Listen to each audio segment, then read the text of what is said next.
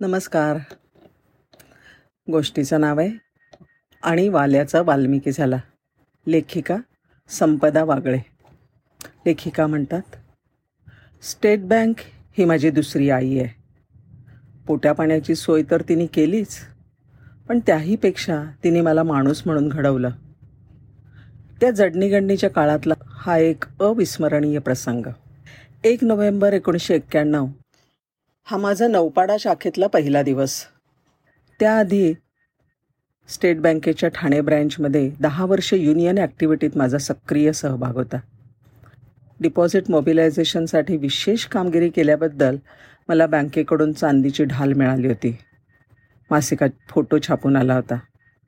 साहजिकच माझ्या डोक्यात हवा शिरली होती. ती शाखा मोठी होती. त्यामुळे स्टाफचा सुकाळ त्यामुळे बँकेच्या कुठल्याही कामाचं बंधन माझ्यावर नव्हतं. ही सर्व इतर कामं आफ्टर ऑफिस आवर्स करायची असतात. आपण जितक्या तासांचा पगार घेतो तेवढं काम करणं बंधनकारक आहे. अन्यथा ती चोरी होते. याचं किंचितसही ज्ञान आणि भान तेव्हा मला नव्हतं.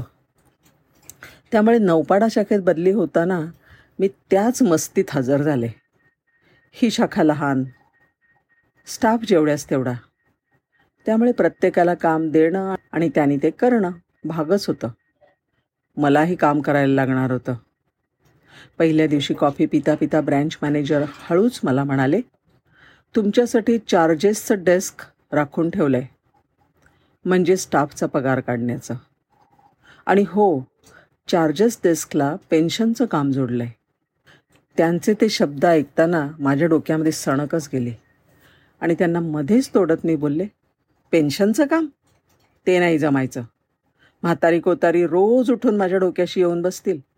घरी वेळ जात नाही. इथे आमच्या डोक्याला मात्र फुकटचा त्रास. नो नेव्हर माझं पवित्र बघून साहेब हताबुद्ध झाले.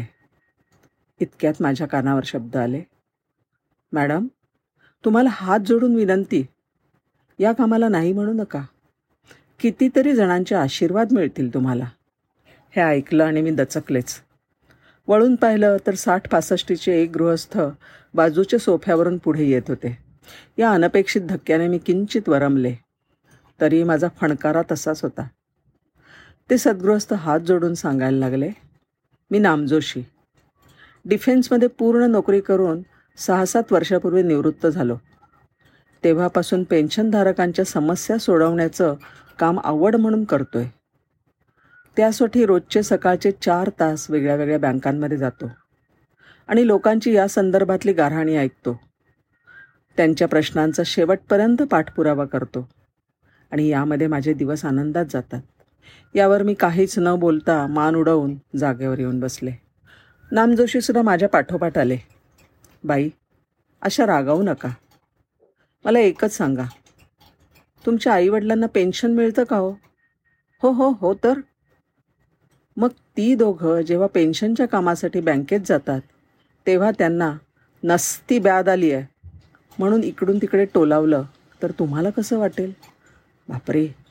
त्यांचे हे शब्द ऐकताना माझ्या अंगावर सरसरून काटा आला. ते म्हणाले बाई मी उद्या बँक उघडताना येतो. शिकवेन सर्व काम तुम्हाला. माझी खात्री आहे बघता बघता रमून जाल तुम्ही या कामात. दुसऱ्या दिवशी खरंच बँकेचं शटर उघडायच्या आधीच नामजोशी हजर. त्या दिवशीपासून माझी रोजची शिकवणी सुरू झाली आणि माझं जगच बदलून गेलं. मी झपाटल्यासारखी कामाला लागले. आम्ही दोघांनी मिळून अनेक फॅमिली पेन्शनधारकांची रखडलेली कामं मार्गी लावली.